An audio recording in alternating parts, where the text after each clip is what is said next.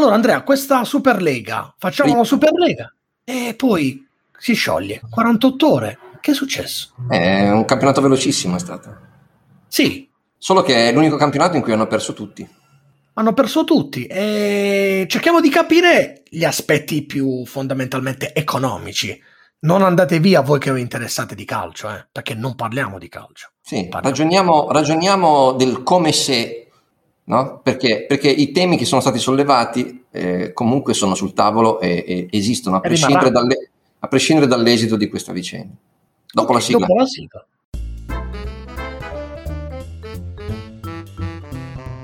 Economia per tutti. Conversazioni inclinate tra Milano e Manchester con Massimo Labbate e l'alieno gentile. Quindi cambia anche il calcio. E che fanno? La VAR, la Goal Technology. Ho visto che quelle, ecco, quelle intanto eh, sono, sono, novità che sono già arrivate, tu che dici che non cambia mai, invece la Goal Line Technology è arrivata. La... Però poi alle, alle, qualificazioni mondiali non c'è. Vabbè, perché insomma va introdotta piano piano, le tecnologie eh, bisogna sperimentarle. Mettiamo, insomma. togliamo, non c'è né la Goal Technology né la VAR. Ronaldo eh, lì, lì, tra l'altro davvero è un, è un po' un problema, nel senso che quando poi giocatori e, arbitri si abituano ad avere quel supporto, e poi, tra virgolette, eh, gli, hanno più difficoltà ad arbitrare e a giocare eh, senza quel supporto, perché lo danno poi per scontato, no? Eppure se ci pensi, un anno fa, due anni fa, prima dell'introduzione della VAR, no, la tecnologia nel calcio. E poi quasi quasi... Uccide, uccide, lo sport. Uccide lo sport. Ecco, è, è morto il calcio. Però questa cosa è morto il calcio la sto risentendo in questi giorni. Tu no? Sì, assolutamente. Ah. Eh, che, ma, ma, mi vuoi spiegare cosa è successo? Adesso, a parte gli scherzi, andiamo al punto. Questa Super Lega. Tutti parlano della Super Lega e sono tutti contrari alla Super Lega, tanto che mancava la contrarietà del Codacons e mi stavo un po' meravigliando. Ed invece anche loro sono contrari. È arrivata, è arrivata anche quello. Allora, naturalmente questo è un podcast di economia, quindi Parliamo di, parliamo di quella e non di calcio nel senso sportivo del termine, eh, per quanto possa piacere o meno eh, come sport, però il tema non deve partire dalla eh, logica, eh, come dire, da, da tifoseria Diciamo, chiariamo in 30 secondi che questa Superlega, per chi non è appassionato di calcio, si tratta di un progetto, 12 squadre, 6 inglesi, 3 italiane, 3 spagnole, che si vogliono mettere insieme, vogliono fare un campionato eh, per i fatti loro, eh, a differenza diciamo della Champions League, e vogliono, e c'è stato il patatrack di tutti i contrari, compresi il governo mondiale del calcio, la FIFA, il, go- il, mondo, il, mondo, il um, governo europeo del calcio, la UEFA, oltre a tutti i campionati. Questo in brevissimo per chi non, non segue il calcio. Allora, diciamo FIFA, FIFA, e UEFA sicuramente non potevano che essere contrari, visto che sono l'oggetto del, dell'attacco, diciamo così, nel senso che le grandi eh, società di calcio, quelle insomma, un po' più blasonate di questi eh, campionati che hai citato, sostanzialmente si, eh, vogliono affrancarsi no? da, da, queste mh, strutture di potere che sono eh, la UEFA e la FIFA e eh, organizzarsi un po' più in autonomia. Uccidendo il calcio. Portando via il pallone. Portando via il pallone, state portando via il pallone, questi valori romantici del calcio. Vogliono privatizzare il calcio. Privatizzare il calcio. Ho sentito, ho sentito anche questa. Privatizzare il calcio. Non sapevo che fosse... Che fosse pubblico, sì, infatti.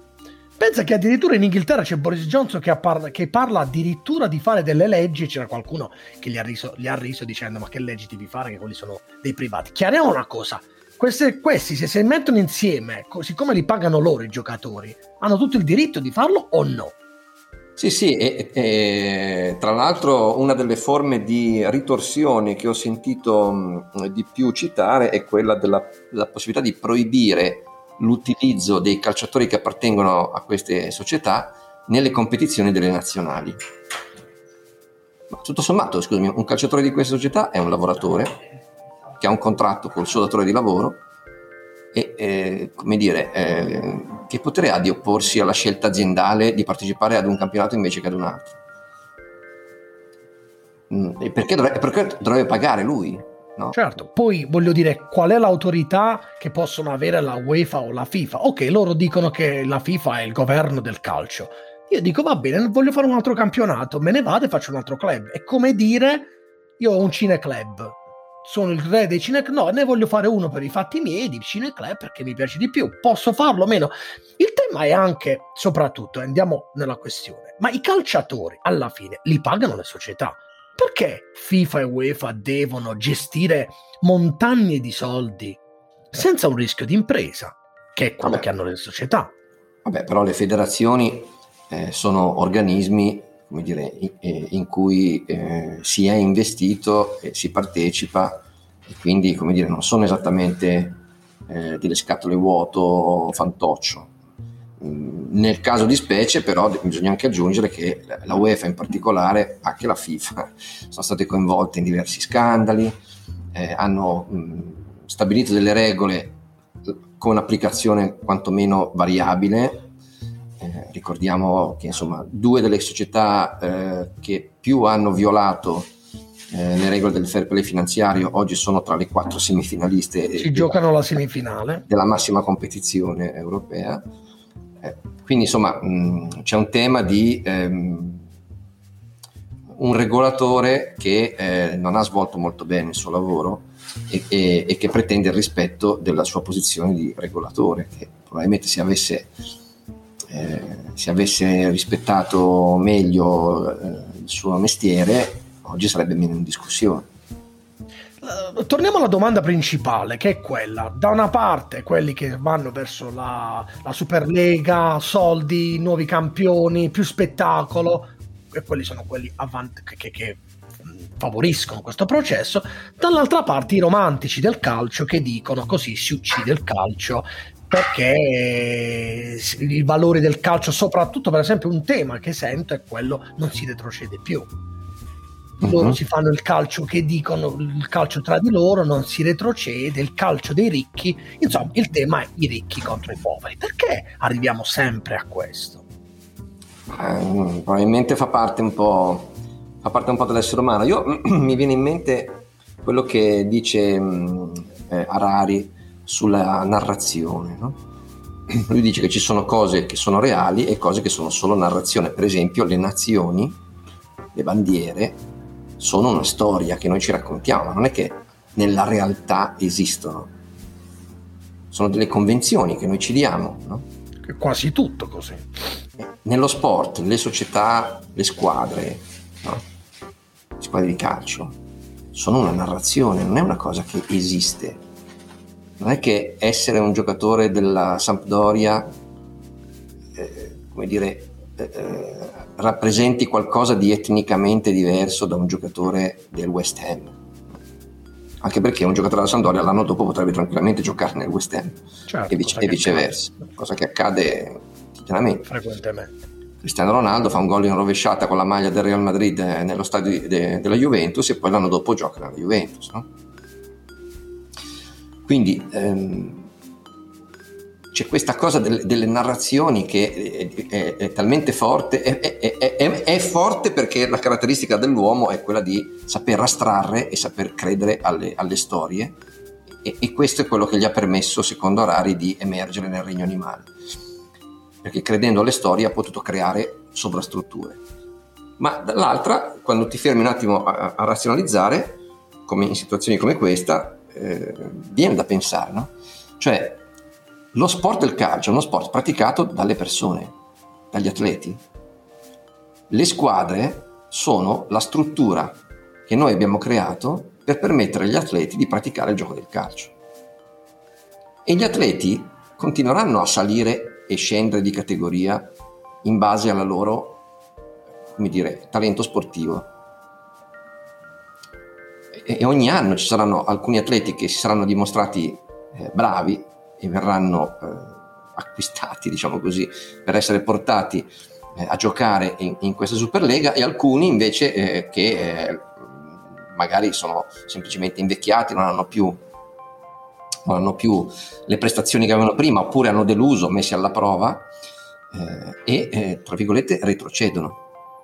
Certo. Quindi forse in questa nuova formula invece di guardare il destino della squadra, di fare il tifo per una maglia, torneremo a guardare di più lo sport, nel senso della prestazione, per, per apprezzare il gesto atletico. E, e, i destini saranno quelli degli atleti, non di queste figure eh, fittizie che abbiamo creato e che sono le squadre che è un po' quello che vedo nella, adesso nella, nello studio che si fa del calcio rispetto ai giovani. Leggo che sempre più i giovani che si avvicinano al calcio non sono più tifosi delle squadre, ma sono tifosi di giocatori perché sono dei players della PlayStation. O alc- alcune volte, ancora di più, non guardano nemmeno le partite, ma guardano gli highlights. Guardano tre minuti di highlights perché devono condensare la loro vita che è veloce, guardandole i momenti più essenziali, perché dopo hanno fa- da fare fare dell'altro. Aggiung- aggiungo un'altra cosa, avendo dei giovani diciamo in giro per casa, ti posso dire che conoscono la formazione del Bayern di Monaco, non conoscono la formazione del Cagliari, perché le figurine eh, come le facevamo io e te da bambini non, non, si fanno più. E hanno molta più familiarità con eh, appunto eh, eh le formazioni di grandi, di grandi squadre con cui magari giocano alla PlayStation che non le formazioni delle squadre medie eh, dello stesso campionato in cui milita la propria. No? Eh, quindi mh, per loro è molto più, non solo più interessante, ma anche più familiare vedere eh, Milan-Liverpool eh, che non vedere ehm, Inter-Sassuolo se gioco alla PlayStation è molto probabile che prenderò una squadra forte perché io voglio essere forte, perché ho quel campione e voglio simulare le gesta di quel campione. Di solito perché voglio quel, avere quel campione, quindi vado a prendermi la squadra dove gioca quel, campione X. Sì. Esatto, perché mi piace quel campione, quindi da cui deriva anche il fatto che ne voglio la maglia e quindi il calcio globale.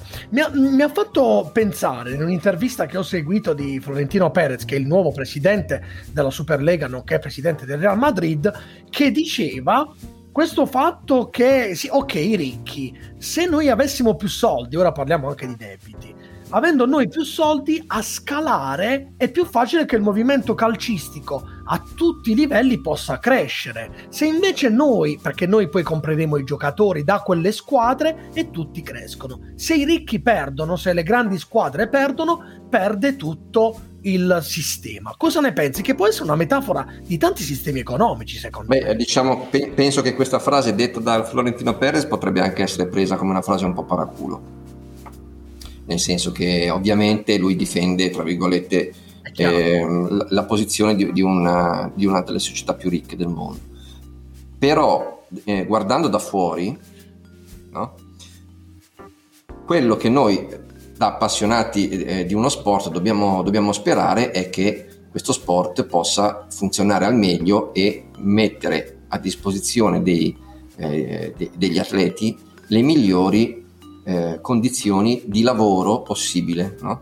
nel senso di stadi, infrastrutture per gli allenamenti, ehm, occasioni di crescita professionale, quindi di eh, partite di un certo, di un certo tipo, eh, maestri eh, capaci, quindi allenatori eh, e non solo, no? preparatori atletici, eccetera. Tutto, tutta questa roba si sintetizza in capacità economica.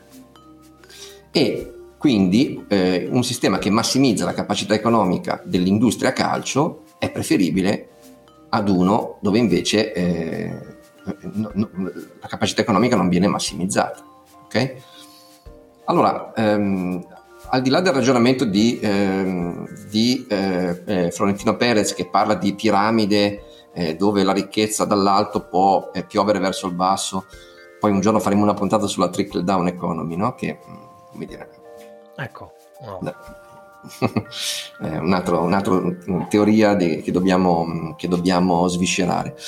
Eh, al di là de, appunto dei ragionamenti di, di, Florentino Perez, oggettivamente, no, se eh, si riesce ad allargare la torta da suddividere, eh, è chiaro che si crea un beneficio per l'industria calcio.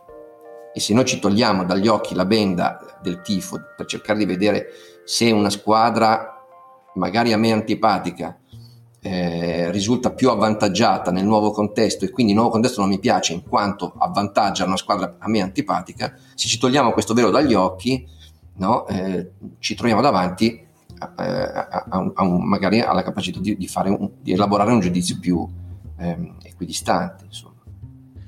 Una delle cose che poi è emersa è che queste squadre di calcio vogliono fare la Superlega e la vogliono fare presto perché a causa della pandemia sono tutte gravemente indebitate e il modello della nuova Champions League, che è quello che, su cui poi loro hanno accelerato, non li soddisfa. Loro hanno detto noi abbiamo bisogno di questi soldi subito e c'è già chi questi soldi li può dare. Sì, Ora ti chiedo. N- non li soddisfa, cioè, eh, secondo me il tema, magari mettiamo due numeri sul tavolo, no?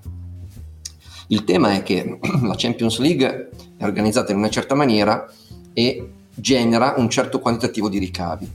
Il modello che hanno in mente loro, la stima è che generi circa il doppio dei ricavi. Grazie al fatto che la torta raddoppia, loro riescono a distribuire anche alle squadre escluse dalla Superlega, quindi eh, con quel meccanismo, come dire, eh, ehm, solidaristico. solidaristico che a quanto pare fa parte del contratto eh, iniziale di questo progetto, riescono a distribuire il 60% in più di quello che avrebbero avuto alle squadre medio-piccole. Quindi la squadra medio-piccola che aspettava di ricevere 100 riceverebbe in questo nuovo modello 160. Chiaramente le squadre grandi, in una torta che raddoppia, ottengono anche più del doppio di quello che eh, vanno ad ottenere restando nel modello, nel modello attuale. Quindi quello che eh, c'è una crescita per tutti, quello che eh, chiaramente si genera è uno scalino molto più sostanziale tra quelle che partecipano a questa Superlega, che diventano sostanzialmente le società dove i migliori giocatori eh, eh, ambiscono ad andare a giocare a livello di club e eh, tutte le altre. Perché chiaramente nel primo anno, nei primi due anni non vedremo tantissimo questo scalino, perché cosa succede nei primi uno o due anni? Che queste società hanno delle entrate molto più elevate, uno scalino di entrata molto più alto e lo useranno per comprare i giocatori delle squadre, eh, delle squadre che restano escluse, no? quindi mm, non so, la Lazio piuttosto che Napoli, la Roma, il, il Siviglia, no? Sì ehm, il Wolves, uh, il Wolverhampton uh, in, in, Inghilterra, eccetera, il Monaco. No? Quindi tutte queste squadre avranno un, un, delle entrate da calciomercato anche più robuste. No? C'è un giocatore della Lazio che si chiama ehm, Milinkovic Savic che nelle ultime estati è sempre stato molto chiacchierato, la possibilità di calciomercato non si è mai mosso perché aveva una quotazione eh, elevata, la richiesta della, della società Lazio per il suo cartellino era molto elevata. Se le società grandi quest'anno avranno questo introito extra speciale, diciamo così, perché nasce la Superlega, eh, chiaramente è più probabile che quella richiesta da parte del Lazio venga accontentata o addirittura si generi un'asta tra le grandi società per portare via questo che è poi più o meno quello che in piccolo già succede quando le grandi squadre, tipo una Juventus, va a comprare un giocatore del Sassuolo e probabilmente lo compra anche su valori di mercato più alti di quelli che sono e genera così un'economia, perché tutti vogliono giocare nelle grandi, squ- nelle grandi squadre. Ma quello che ti volevo chiedere è, una delle, delle cose che si dice è, ma questi sono dei ricchi eh, che vogliono essere sempre più ricchi, hanno, si sono indebitati perché i Ronaldo, gli Mbappé o i Messi devono guadagnare 30 milioni, quindi ti verrebbe facile di dire ma perché loro non si dimezzano, visto che sono in crisi, non si dimezzano i loro compensi? Uno che è fuori, mm, che magari capisce poco di economia, potrebbe dire una cosa del genere. Quale può essere la risposta? La risposta è: hai mai fatto un'assemblea di condominio? Nel senso che eh, è già difficile mettere d'accordo 12 o 15 squadre a una federazione, una lega, figurati eh, accordare eh, so, 500 giocatori che sono i componenti delle rose eh, delle squadre di calcio italiane, che poi perché il ragionamento dovrebbe fermarsi ai confini italiani. Certo, visto che poi la contrarietà è stata praticamente da parte cioè, di... Il tema, il, il tema è che oggi una società di calcio di primo livello, di massimo livello, i, i giocatori tra cartellino e compenso li paga decine di milioni. E questi giocatori vengono sostanzialmente utilizzati per partite evento 4-5 volte all'anno. C'è una diseconomia eh, molto lampante. L'alternativa sarebbe, tu dici, quella di ridurre gli ingaggi, ma siccome esistono eh, eh, diciamo eh, campionati, eh, società disponibili comunque a pagare quelle cifre, le squadre europee, se vogliono mantenere il luogo di eh, ombelico del mondo per quanto riguarda il calcio, eh, per non perdere i migliori giocatori e quindi attendere appunto eh, il, il, domicilio del calcio, non possono dire eh, dimezziamo gli ingaggi, perché i giocatori eh, andrebbero, certo. andrebbero a giocare altrove. Altra obiezione. Devono, devono, cercare invece di allargare la torta in modo da rendere sostenibile le cose. È un po' come il discorso delle, dell'economia sostenibile rispetto all'impatto climatico. No?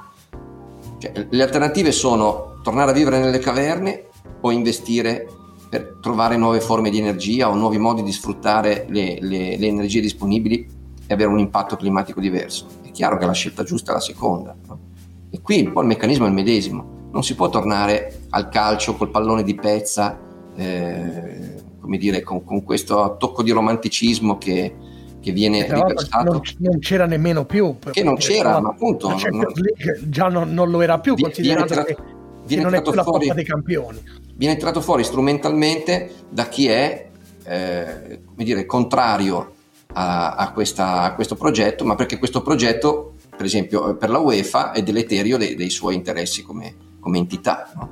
E quindi, eh, no, ma noi siamo per il, il, il calcio del territorio, il calcio del popolo. Esatto, Ma... a proposito del calcio del territorio, qui mm. in Inghilterra sta accadendo una cosa del genere, c'è stata una levata di scudi di praticamente tutte le tifoserie, comprese quelle delle squadre che parteciperanno, Arsenal, Chelsea, comprensibile. Comprensibile perché qui il calcio è un fenomeno che è un pochettino diverso dagli altri, qui il calcio è veramente radicato al punto che ognuno tifa per la squadra del cuore, la squadra si va a vedere allo stadio ancora prima di vederla in tv e qui eh, addirittura Boris Johnson, come detto prima, ha minacciato di, eh, di, di, di, legis- di legiferare al riguardo. Cosa pensi rispetto alla questione del territorio in generale? Non lo capisco perché la Premier League era già un campionato che probabilmente funzionava per quello che era, eppure le sei squadre che hanno deciso di far parte forse non gli bastano quei soldi perché anche, anche loro ah, sono in crisi. Tra l'altro tre di queste sei fanno parte in un certo modo della, della finanza americana e quindi c'era l'idea di, di, americanizzare un po' lo sport che, che, c'è da dire ha portato bene vediamo l'NBA o vediamo il, il, gli altri campionati cosa ne pensi? Ma la stessa no, pe- penso che da un lato l'aspetto territoriale è in effetti un po' una presa in giro, no? cioè nessuna società è più rappresentativa della propria città, no? Cioè, non... Forse c'era così l'Atletico Bilbao che eh, pretendeva... Sì, mh, mm, ci sono ancora... giocatori baschi, no? Eh, Diciamo Però... che comunque da alcune parti ci può essere ancora, in alcune serie il Borussia Dortmund è una squadra fortemente legata alla città, come lo sono alcune squadre sì, Ma non Dortmund è che ha dei giocatori di Dortmund, allenatori di Dortmund... Assolutamente, tifosi... in questo senso hai ragione. Eh, io dire, la, la, eh, il Manchester United è una società eh, che ha i suoi fan eh, molti, molti, più fuori da Manchester che a Manchester. Assolutamente, arrivano con gli aerei a vedere le partite. L'Arsenal, L'Arsenal ha avuto per vent'anni un allenatore francese e una, una, rosa che avrà avuto senz'altro anche alcuni diversi giocatori inglesi, ma moltissimi giocatori non... Cioè, non è la che... dimensione territoriale è solo del tifo, ecco, questo voglio chiarire. Ah, ecco, certo. Il resto non lo è, cioè che la gente va a Berley, va a presto. Poi andiamo a vedere le proprietà, no? il, il sogno del calcio, eh, del piccolo calcio che potrebbe essere rappresentato dall'Eister, che eh, 3-4 anni fa, no? con l'allenatore italiano eh, Ranieri, ha vinto eh, a sorpresa il campionato, il campionato inglese, no? e quindi un po' eh, l'emblema della piccola squadra, peccato che sia di proprietà di un miliardario thailandese che eh, come dire, si è voluto eh, sollazzare con, una, con un giocattolo, una squadra di calcio.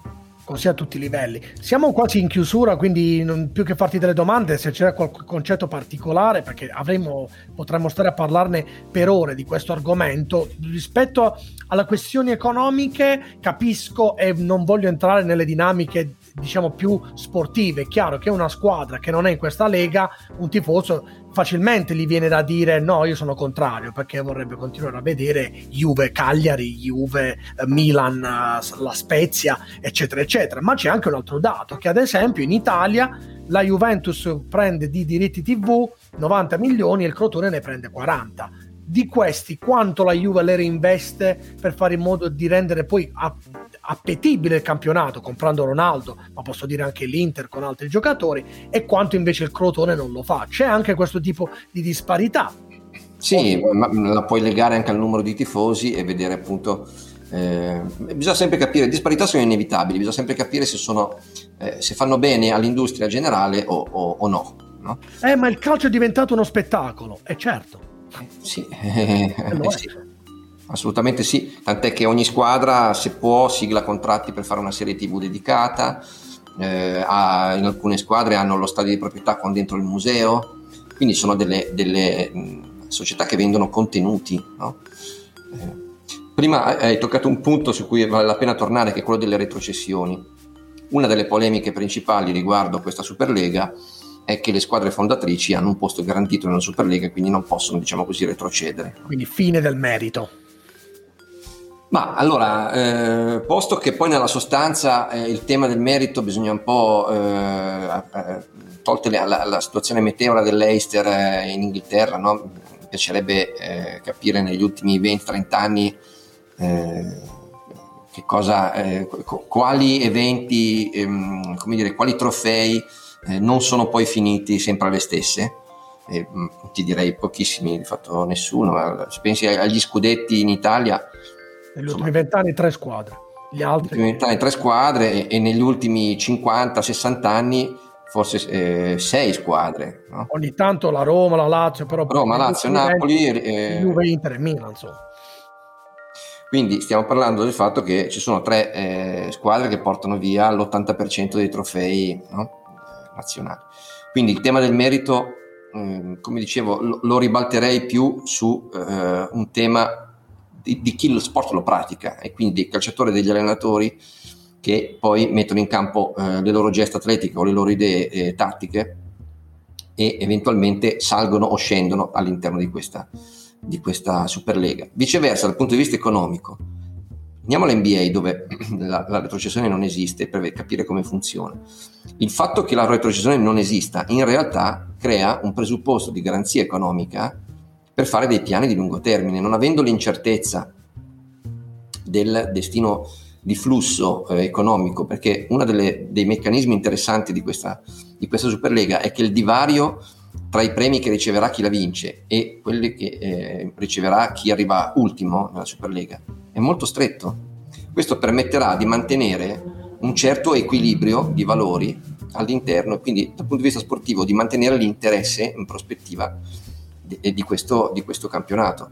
Se pensiamo ai campionati nazionali dove eh, le squadre che lottano per lo scudetto devono vincere ogni domenica, se no perdono eh, il treno, eh, perché il campionato è super polarizzato, quindi alcune squadre vincono ogni domenica. Ti ricordi quando eravamo ragazzi, io e te, che eh, eh, un, un, un, pareggio in trasferta con una squadra piccola era una cosa normale, ci stava, poteva succedere, non pregiudicava il percorso scudetto. No? Quando l'Inter andava in trasferta a Bari poteva pareggiare e, e non... oggi guai, dramma. Certo. No? Se, se, non vinci sette partite consecutive e, e, e, invece alla settima trovi un pareggio, basta, il campionato è compromesso. Questo perché? Perché è tutto iperpolarizzato da una differenza di, di, di capacità economico, eh, diciamo sportivo, enorme. Invece in questa nuova Superlega uno dei progetti è quello di dire facciamo in modo di mantenere eh, il divario ridotto no? e quindi una competizione serrata tra i partecipanti. Per cui eh, c'è questa eh, elite, diciamo così, di, di società che poi eh, nel tempo, restando eh, quelle, Cioè ogni meccanismo ha dei pregi e dei difetti, no? tu dici eliminato il merito, io ti dico che col meccanismo retrocessioni e promozioni tanti presidenti ci sguazzano in termini di vantaggi. Sai quante squadre perdono apposta per non essere eh, promosse o qualificate a campionato? Dove il loro presidente Abbiamo, chiuso, abbiamo finito il tempo, potremmo stare qui ore. Un, in un minuto velocemente, cosa ci insegna questa vicenda rispetto alla globalizzazione, rispetto all'economia che cambia? A me sembra quasi lo specchio di un mondo che cambia, riformismo contro conservatorismo, una spinta verso la modernità e dall'altra parte la gente che vuole le cose così come stanno, compreso gli inglesi, perché poi c'è da dire loro sono molto conservatori, quindi vogliono tenere le cose come stanno. C'è un insegnamento che possiamo trarre, non sappiamo eh come va a finire finire. L'insegnamento è che ogni settore è, è un ecosistema che si deve adattare continuamente ai contesti che cambiano. Il contesto di oggi non è quello del calcio degli anni Ottanta, avevamo eh, situazioni completamente diverse. Allora, oggi i giocatori sono loro dei brand, hanno eh, il loro account su Instagram e, e, tengono quasi di più ai record personali che ai successi, che ai successi di squadra. No? Eh, questo perché eh, dire, il contesto è, è completamente cambiato dal punto di vista del consumo, perché se i giocatori fanno i brand personali è perché l'utente finale, cioè noi, alla fine eh, chiediamo quello. E, e, ci sta bene che il giocatore X faccia il testimonial eh, di, del certo prodotto, dimostrando di, poi di, di gradire quel prodotto, no? e quindi avvalorando il fatto che va bene che un giocatore faccia il testimonial eh, e, e, quindi eh, avvalliamo questo tipo di, di comportamento. Alla prossima settimana. Ciao Andrea. Ciao. Economia per tutti. Conversazioni inclinate tra Milano e Manchester con Massimo Labbate e l'alieno gentile.